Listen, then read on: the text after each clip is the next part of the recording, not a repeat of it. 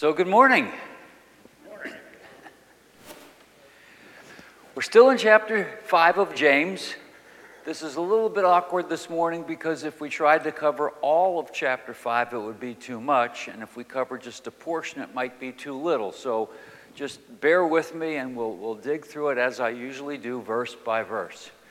These are the topics that we've been covering today. And like any good uh, speaker or author, they say, tell them what you're going to tell them, tell them, and then tell them what you said. And so all these topics that we've been covering from chapters 2 through 5 have all appeared in chapter 1. The very last bullet was what we talked about last week, and that was uh, the, the, discussion around money. And, uh, you know, they say money talks, all it ever tells me is goodbye.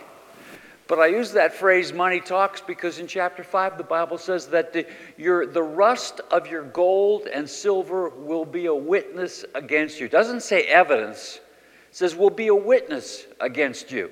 So if you picture a courtroom and the, the, the witness sits down and they, they tell him to, to swear the truth, nothing but the truth, so help me God. And then if they start asking him questions, if he doesn't say anything, what kind of a witness is that? You know, the same is true of you and me. We're supposed to be a good witness. Now, from one perspective, Paul wrote and he said, We're living epistles read of all men. Our faith and the way we live out should be a witness. But we should also be doing this kind of a witness.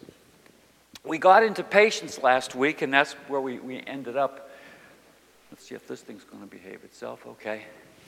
There's chapter 5 and the different outlines and the different uh, verses where those things come from.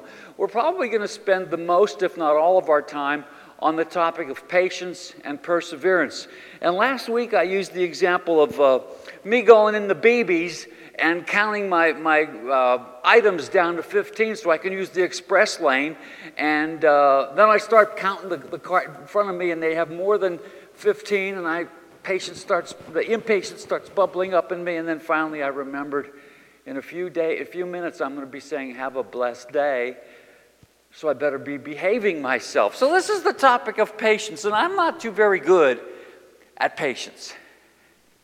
So, once again, chapter 1 kicks us off in the topic of patience. And then there you see verses 2 through 5. It says, Consider it pure joy, my brothers and sisters, whenever you face trials of many kinds, because you know that the testing of your faith produces perseverance. The King James says patience. And then in chapter 5, the NIV resorts back to the word patience. It says, be patient.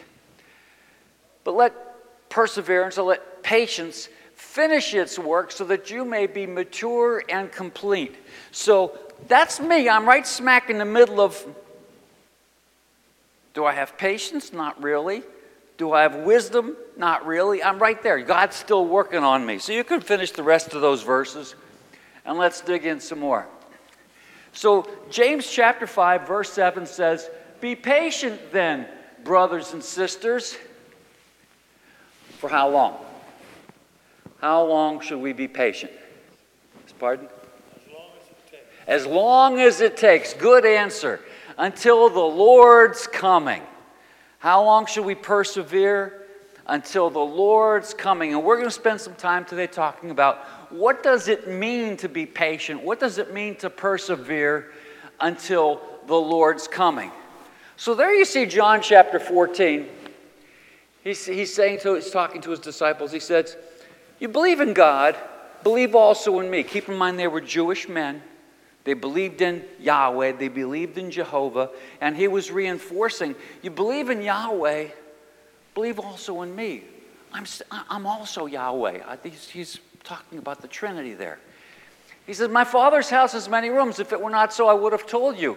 I'm going to prepare a place for you. And if I go to prepare a place for you, I will come back. He gave us a promise. He says, I'm coming back. And then in Acts, Jesus is going up into heaven. And the angels, they say, Men of Galilee, why do you stand there looking into the sky? Now, I'll tell you why. Because Jesus is going up there. I've never seen somebody do something like that. He didn't have a pack of jets on his back or anything like that. He just was ascending into heaven. So, you men of Galilee, why stand ye there gazing into heaven? The same Jesus not a different Jesus, not a hologram. The same Jesus that was taken from you to heaven will come back. He's coming back. And how long should we be patient? Until he shows up. So, how do I exercise my patience? We're going to fill in that column as the hour goes by. But how do I exercise my impatience? What are some of the things that happens when you're impatient? You mess things up, okay? You start getting nervous because I wasn't saying anything. You, you mess things up. You start getting nervous. What else? Impatience. Frustration. Frustration, yep. Anybody else? Okay, we're, we're, all this ties back to James. My irritation can become anger. What if instead of being the second guy in BB's express line, what if I'm the 10th guy in BB's line? And the sign says no more than 15, and everybody has 16 to 20 items in their cart. And I start looking at the other lines, and they've got shopping carts that are filled because they're feeding the whole family. I can get irritated and I do, the irritation can become anger. Not attentive. I'm going to give you a grand example from my own history. this happened to me in grade school. Here are the instructions of a grade school time test. Now, I was, but that's a key point. Instructions on a grade school time test. Step one says read all instructions before proceeding. Step two says do X, and it was some kind of goofy thing, stand up or whatever. And step three and step four, and then you get to this one. Ignore X, Y, and Z and bring your paper to the teacher's desk. And you know what happened to me? I was doing X, Y, and Z and carrying on and racing because I was an impatient person then, as I'm an impatient person now. And all these people are walking past me and going up to the desk and say, What's wrong with them? impatience could lead to me not being attentive. It could cause me to say or do something I may regret. Well, you know what? Re- recess time came after that test, and I was the brunt of many a joke because I was the first one, because I was a fast reader. I was the first one doing all the goofy things when everybody else read the instructions. So it could cause me to say or do some things that I might regret. Now, how do those things tie to James? James says that everybody should be quick to listen, slow to speak, and slow to wrath, or slow to become angry. That ties back together with patience. Now, Jesus is coming back. And there's a picture of James. And from 1 Corinthians, we read, Then he appeared to more than 500 brothers at one time, most of whom were still alive, though some have fallen asleep. Then he appeared to James there's James. Can you imagine my big brother is God? Can you imagine my big brother has holes in his wrists? And I don't know what Jesus had to say to James in that encounter. The Bible doesn't say. All I can say is, can you imagine? There's another appearance. There's Paul. And he, the Lord appeared to Paul on the way to the Damascus Road. And Jesus had a lot to say to Paul, not just then, but through all that inspiration where he wrote a good chunk of the New Testament. So, what else is in 1 Corinthians chapter 15? Well, we're going to answer that question. What else is in 1 Corinthians chapter 15? The most important verse in Scripture, I asked this question before. What's the most important verse in Scripture? It's not John 3:16. It's not Genesis 1:1 or John 1:1. It's 1 Corinthians 15:4. For what I received I passed on to you as of first importance: the death, the burial, the resurrection. Well, those are all historical. And we're talking about patience until Jesus comes. What else is in 1 Corinthians chapter 15? Anybody? the rapture. Listen, I tell you a mystery. We'll not all sleep, but we will all be changed in a flash, in the twinkling, in the moment of an eye. For the trump shall sound, and the dead in Christ shall rise first. and then we which remain will be changed in the moment, in a twinkling of an eye. The rapture. We will all be changed, written to Christians. The question becomes what do we do until then? We're talking about exercising our patience. We're going to be changed then, but what about change now? And I'm not talking about the change that tinkles in your pocket. We're talking about behavior modification. What, does the, what should the rapture do to change my behavior now? You know, there's a lot of discussion of when should the rapture come. Is it pre-trib? Is it post-trib? Is it mid-trib? Is it a, an allegory? Those first century Christians and those authors, Paul and James and Peter and John, they all knew that it was imminent. They said, There's nothing else that's going to come. We need to be ready. And so, fast forward 2,000 years, if they, having direct communication with Jesus, knew that there was nothing else that needed to be happen, happening, and we're 2,000 years beyond that, it's closer than it's ever been. So, what kind of change now? So, verse 58 tells us that. Therefore, my dear brothers and sisters, stand firm. Let nothing move you. Always give yourselves fully to the work of the Lord, because you know that your labor in the Lord is not in vain. James tells us the same thing. He says, Be patient then, brothers and sisters, until the Lord's coming. You too be patient and stand firm. King James gave a literal translation establish your heart. Be firm in your heart and in your convictions.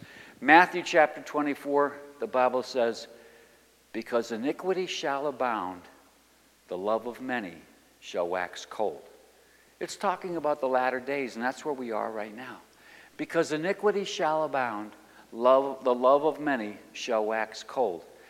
If I said, well, I will say it, how many of you know somebody that used to come to church faithfully but doesn't come anymore? Let me see some hands. You know somebody? Okay. Most. Okay? Because iniquity shall abound, the love of many shall wax cold. We're supposed to stand firm, establish our heart because the Lord's coming is near. So Exercising my patience. How do I exercise my patience? First of all, establish my heart, stand firm. Second of all, give fully to the work of the Lord. I don't think we're going to get it till next week, but I'm going to ask this question. I'll give you a week to think about it. For a Christian, what's the worst sin a Christian can commit? The answer is in chapter 5, and I'm not going to give it away. Okay? So let's continue on. okay. Paul's blessed hope. What was Paul's blessed hope? He was hoping for the appearing of our God and Savior, the appearing of the glory of our great God and Savior Jesus Christ. What should we be doing? How shall we be exercising our patience? The answer gives us in, in Titus. It teaches us to say no to ungodliness and worldly passions and to live self controlled, upright, and godly lives in the present age. Who in American politics popularized the phrase, just say no? Just say no. That was Nancy Reagan. What was the context? Drugs. Drugs. She wanted to start, you know, every first lady does something special. Uh, Eleanor Roosevelt was like the one that did all kinds of super stuff. You can go and study on Eleanor Roosevelt. But Nancy Reagan's contribution was a very simple but a, pro, a prolific statement just say no. Now, the backdrop for me was when she said that, I just came out of a life of drugs and, and booze, and I couldn't just say no. So that gave me something to pray about for the, the next guy. Just say no. So, how do we exercise our patience? Just say no to ungodliness. and to live self controlled, upright, and godly lives. Once again, it takes me back to Pastor Glenn Yoder. He said to his mother, Do I have to? And the mother said, Only if you don't want to. If our want to is in gear, then we don't have to worry about the thou shouts and the thou shouts nots. Then in the book of Galatians, the Bible says this the fruit of the Spirit is this love, joy, uh, love, joy, peace, long suffering, gentleness, goodness, faith, meekness, temperance. Against such there is no law. If the fruit of the Spirit is flowing out of us, we don't have to worry about the thous and the thou shouts. We can just say no and live godly and upright lives. Believe. Do not let your hearts be troubled. Believe in God. Believe also in me. The rest of those verses were already up on the, on the wall. Where does belief come from? From the heart. Romans 10 17. Uh, faith comes from hearing the message. And the message is heard through the word about Christ. Faith cometh by hearing, but hearing by the word of God. How do I increase my faith? The Bible says, without faith it is impossible to please him. How do I increase my through more absorption of the word? Now, does that mean that uh, I just put an audio Bible on? I've got hearing aids, so I can be listening to the Bible right now and you wouldn't know it.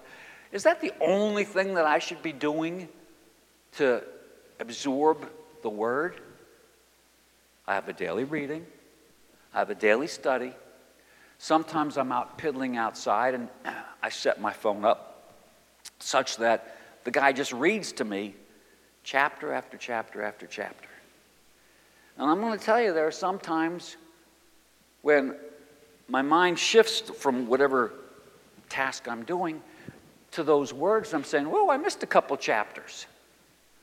But that's my conscience. My subconscious may not have missed those chapters. Isaiah wrote to us and he says, line upon line, precept upon precept. That's how the word comes into my heart. Now, it's not just God's Word. See, it's through the Word about Christ. There are songs that talk of Jesus Christ. And I mention this every Christmas. You look at some of those traditional Christmas carols, and they typically have three themes the first coming of Jesus Christ, you know, away in the manger the second coming of Jesus Christ. I don't know if we're going to sing every stanza of every song, but there will be verses in there about the second coming of Jesus Christ. And then the personal coming of Jesus Christ. God rest ye merry gentlemen. You read that song, and it talks about receiving Christ. So it's a time of Christmas. And my first pastor would start right around the second or the third week of Advent, and he would say, this is the time of the year. This is the next week or two weeks when people would be more open to hearing about God than any of those other weeks. And you know, we get into this controversy. I didn't know I was going to get into this, but I'll say it. We get into this controversy. Should we say Merry Christmas or should we say Happy Holidays? I'm not going there. But this week, people started saying to me, Merry Christmas and Happy Holidays. And I had a, a, a non traditional response. And that non traditional response had a very different response. Somebody says to me, Merry Christmas. And I say, and I say it slowly, have a blessed day. And you might as well take a, a, a, boxing glove and hit this guy. Have a blessed day. Why, thank you. Live for Jesus. Have that word start to, to, to bubble up in our hearts, especially at Christmas time. We have, we have visual reminders, we have musical reminders, we have, uh, you know, the twinkling kids' eyes. We've got all kinds of things that tell us about that first coming of Jesus, the second coming of Jesus, and the personal coming of Jesus.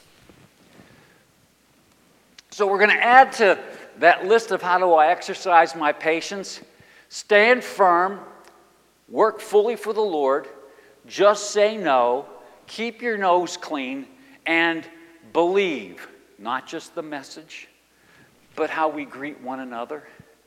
And there's a quote from Psalm 119 Thy word have I hidden my heart, that I might not sin against thee. Now, the word is not a one way street. It doesn't get hidden in my heart and then I don't let anybody know that it's there. That word should be magnified in my life. That's how I exercise patience. So we have this list. I ran out of room, so I got rid of the list of impatience. And we're going to add to it be blessed. My patience would allow me to be blessed. And there you have Revelation 1. Blessed is the one who reads about the words of this prophecy, and blessed are those who hear it and take to heart what is written in it, because the time is near. What verse are we studying? James 5 7. Be patient, brothers and sisters, until the coming of the Lord. So we would be blessed in our patience and we'd be rewarded for our patience. Now, there is in store for me, this is Paul writing, and this is right before he loses his head for Jesus. He says, Now there is in store for me the crown of righteousness, which the Lord, the righteous judge, will award to me on that day, and not only to me, but also to all who are martyred. That's not what it says. Also to those who longed for his appearing. We read about we read about patience in many different sections of the scriptures. We read about uh, martyrs in many different sections of the scripture. The first one that you read about in the New Testament is Stephen. Stephen was about to be stoned. They drag him out of the city. The stones start flying. He drops to his knees and he said, I see the heavens open and the Son of Man standing at the right hand of the Father. What a vision he had. And then, just like Christ, his last words recorded as Lord, lay not this sin to their charge. His coming of the Lord was imminent. Next week, we're going to talk about healing. And if the clock doesn't race up, we might be talking about it today. You know, the Lord has healed me thousands of times. How do you know that? Because I'm standing here. Well, there's going to come a time when He doesn't heal me. We all have to die of something. And so the question becomes where does the prayer of faith come in that is discussed in chapter 5? We may or may not get there. I told you in the beginning this is going to be an awkward situation because if I did a subset, I don't have enough material, and if I do a superset, I've got too much material. Okay, go on. See how the farmer waits for the land to yield its valuable crop, especially waiting for the right growing conditions. Who's that guy? Ran for president in 2016. It wasn't Mayor Pete. That's Mayor, that's Mayor Mike Bloomberg. What did he say about farmers? I could teach anybody, even people in this room, to be a farmer. It's a process. You dig a hole, you put the seed in, the dirt on the top, you water it, and up comes the corn. Is that how it works? no, no. now, now I keep a garden. I get my seed over there at uh, people at the Dollar Tree. It's 25 cents a pack. You're going to get there before I do, and they'll stock out. It's 25 cents a pack, okay? So maybe for a $10 bill, I've got all the seeds I need. I can't imagine investing thousands of dollars. You put it into pieces of equipment that are thousands and thousands of dollars worth and then you take care of that crop and wait for it to come. You know, I'll plant a bean and I'll be going like this, looking for that bean to start coming up.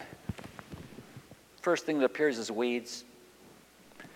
It's not just drop the seed into the ground and give it a little water and watch it grow. That's not how it works. If you don't have the patience, don't be a farmer. So I'm not going to be a farmer because I don't have the patience. I can't imagine thousands of dollars in the ground and then a crop failure. This year's been good for corn, I hear, right? Uh, I don't know anything about the math, but I know when I drive around, I see beautiful, I don't see it anymore because it's all dried out, but I saw beautiful corn this year. There are times when I would drive around and I'd see corn that would remind me of the second seven years of Joseph in Genesis. You read, you don't read, but you see in the news places like North Dakota and the Mississippi overflows and their, their seed is now down in Louisiana somewhere.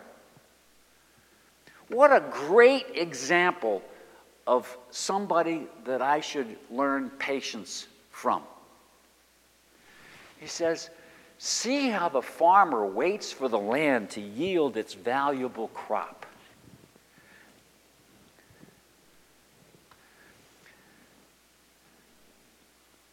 So be blessed, be rewarded, be an example.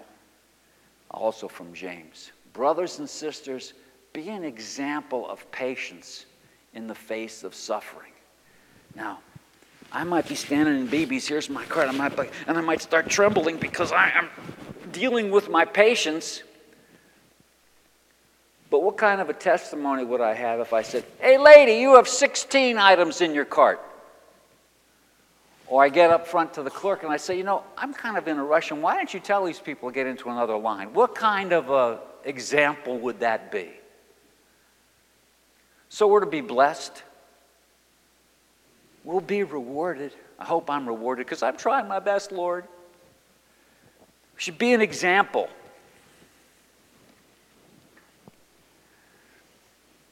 As you know, we count as blessed those who have preserved, have persevered. Brothers and sisters, as an example of patience in the face of suffering, take the prophets who spoke in the name of the Lord. Now, He's giving an example of prophets. I'll give you an example right here. Jerusalem, Jerusalem, this is Jesus speaking. Jerusalem, Jerusalem, you who kill the prophets and stone those sent to you, how often have I longed to gather you children together as a hen gathers the chicks under her wings and were not willing? Jesus told these people, I've sent messengers to you all the way deep, deep into the New Testament. You killed them all. Here's Hebrews 11. You know, the first part of Hebrews talks about, you know, the, the we talk about that chapter as the hall of faith as opposed to the hall of fame. And it mentions Abraham and Rahab and Isaac and Moses and David and all those great people whose lives seem bigger than life. And then you see this verse they were put to death by stoning. They were sawed in two. Now, tradition says this. It doesn't come from the Bible, so you take it or leave it. They said that Isaiah was that guy that was sawn in two. Isaiah started his, his career with Hezekiah. With Hezekiah, Isaiah was the one who said, You know, you're going to die. And Hezekiah says, Oh, no. And Isaiah said, Well, would you like to have a sign that you're not going to die? God's going to give you 15 more years. And the, the, he moved the sun back. That was Isaiah. Well, Hezekiah was given 15 years.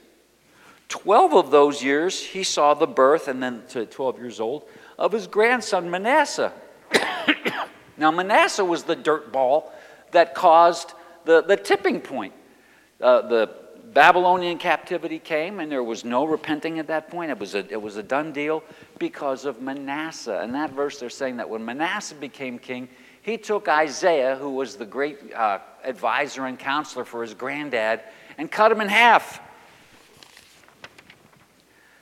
They were killed by the sword.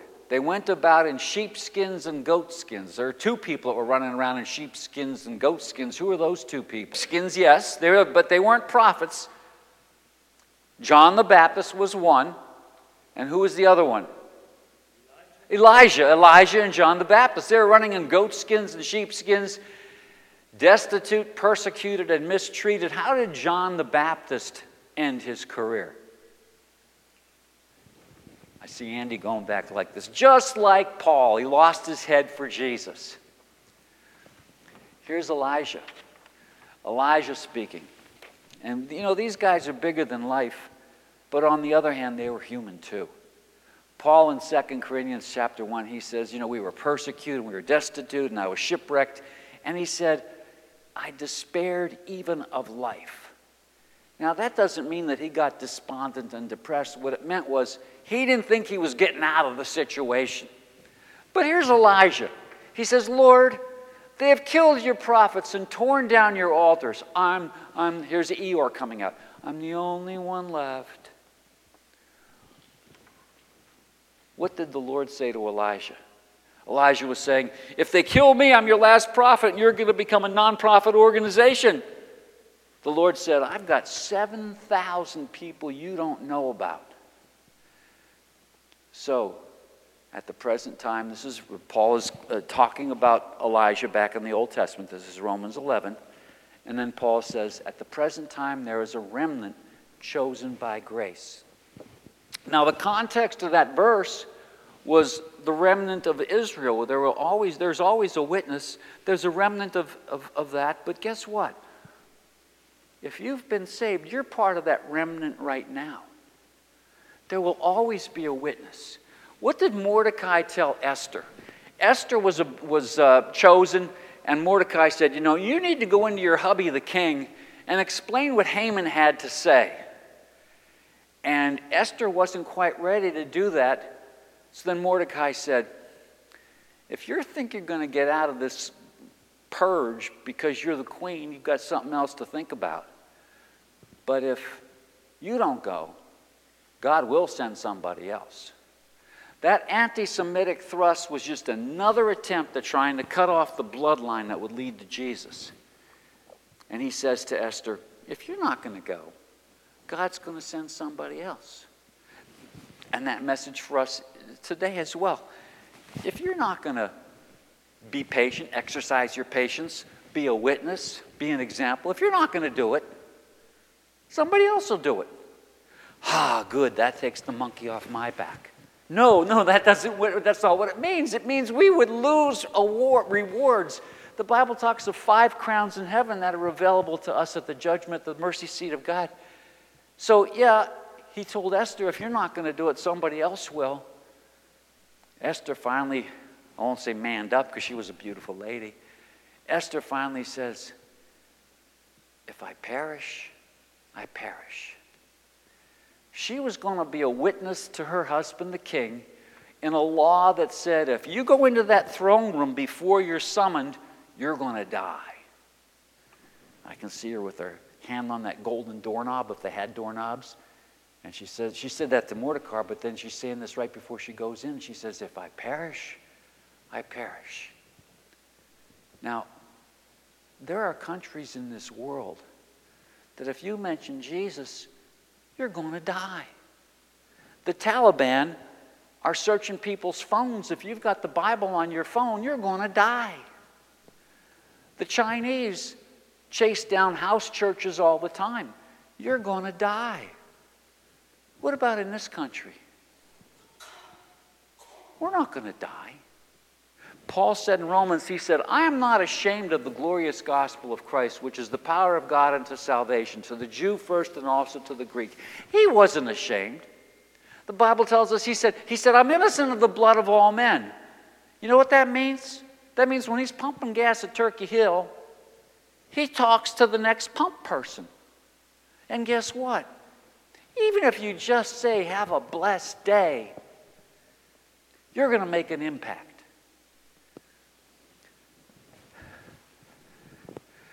So, too, at the present time, there is a remnant chosen by grace. You have heard of Job's person's perseverance. King James says, You have heard of the patience of Job. You know, this is written to the Hebrews because they didn't have to introduce who Job was. Just like I hope I don't have to introduce who Job is to you. In, in James' gospel, he mentions, uh, in James' epistle, he mentions Abraham, he mentions Rahab, he mentions Elijah, and he mentions Job. And they didn't have to introduce any of them. The audience knew who those people were. You have heard of Job's perseverance and have seen what the Lord finally brought about.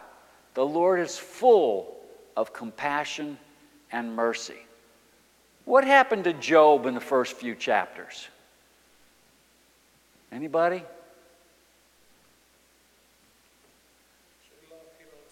He lost everything. He first he loses his fortune, the animals and the donkeys, and then he loses his family. His kids were all under one, one of his kids' houses, and the, the house collapses and they all die. Eventually, he loses his friends. But before his friends come and, and mess with his head, he loses his wife. Mrs. Job says, Why don't you just curse God and die?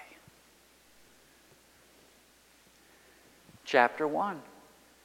Then Job arose and tore his robe and shaved his head and fell on the ground and worshiped. If somebody came into my house and said, John, your six kids are dead. John, your IRA is worthless and they're coming to get your house. John, your wife just turned her back on you in a mean, mean way. I'll just be honest with you, I don't know that I would wouldn't shave my head, that isn't in our culture, but I don't know that I would be worshiping. And I'm just going to be straight honest with you. Paul wrote to the Thessalonians, he says, Pray in every circumstance. So here's Job. He didn't have just the fender bender, he lost everything. He continued on and he said, Naked came I into the world, Naked shall I return thither. The Lord blessed, and the Lord hath taken away. Blessed be the name of the Lord. That's how he worshiped. Blessed be the name of the Lord. You know, my dad always had a fancy hearse. He was a funeral director. And I washed it for him all the time, and I made sure. You know, it had no trailer hitch on it. Why did that hitch not? Why did that hearse not have a trailer hitch? Because you can't take it with you. That's why. So then he goes on and says, In all this, Job did not sin or charge God with wrong. Then you see chapter 2. This is right after she says, Why don't you just curse God and die? And Job says, Shall we receive good from God? And shall we not receive evil? We were in chapter 1, and chapter 1 of Job says, Every good and perfect gift cometh from above, from the Father of lights in whom there is no shadow of turn, no variableness, nor is there shadow of turning. He's a straight shooter. He's not going to change. He gives every good and perfect gift. What's the definition of an Indian giver? It's probably incorrect because I mentioned uh, the indigenous Americans. What is the definition of an, of an Indian giver? Somebody, the Irishman knew that, and you Americans know.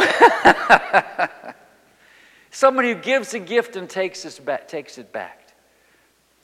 The wages of sin is death, but, finish it. The wages of sin is death, but the is eternal life. If he gave me eternal life, he's not an Indian giver. James says there is no variableness, he's not going to change his mind. Hebrews chapter 6 says that God cannot lie and he has an, an immutability. He's not going to change.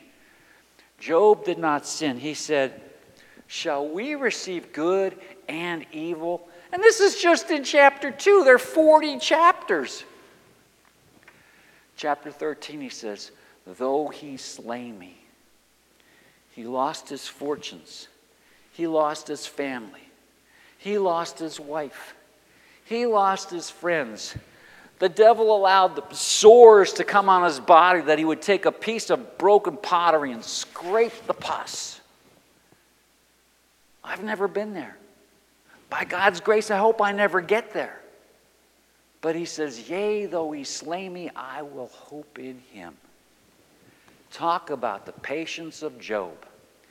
For I know that my Redeemer liveth. We're still not even close to chapter 40, and we're not going to get there. Chapter 19, he says, For I know that my Redeemer lives, and at the last he will stand upon the earth. And after my skin has been destroyed, yet in my flesh I shall see, I shall see God. Without the pus, without the infirmities, without a need for glasses, with all of my extremities, I'm thinking of Bernie and Marvin King as, you know, minute examples. The Bible says this mortal is going to put on immortality, and this corruptible is going to put on incorruption. And then I can see, oh, death, where is thy sting? Oh, grave, where is thy victory? I can't wait. But until that time comes, we're to exercise our patience. Thank you, James. Then we see in chapter 42 and the Lord restored the fortunes of Job when he had prayed for his friends. And the Lord gave Job twice as much as he had before. He gave him everything back. And I think that is, it better be because we're out of time, the end. Praise the Lord.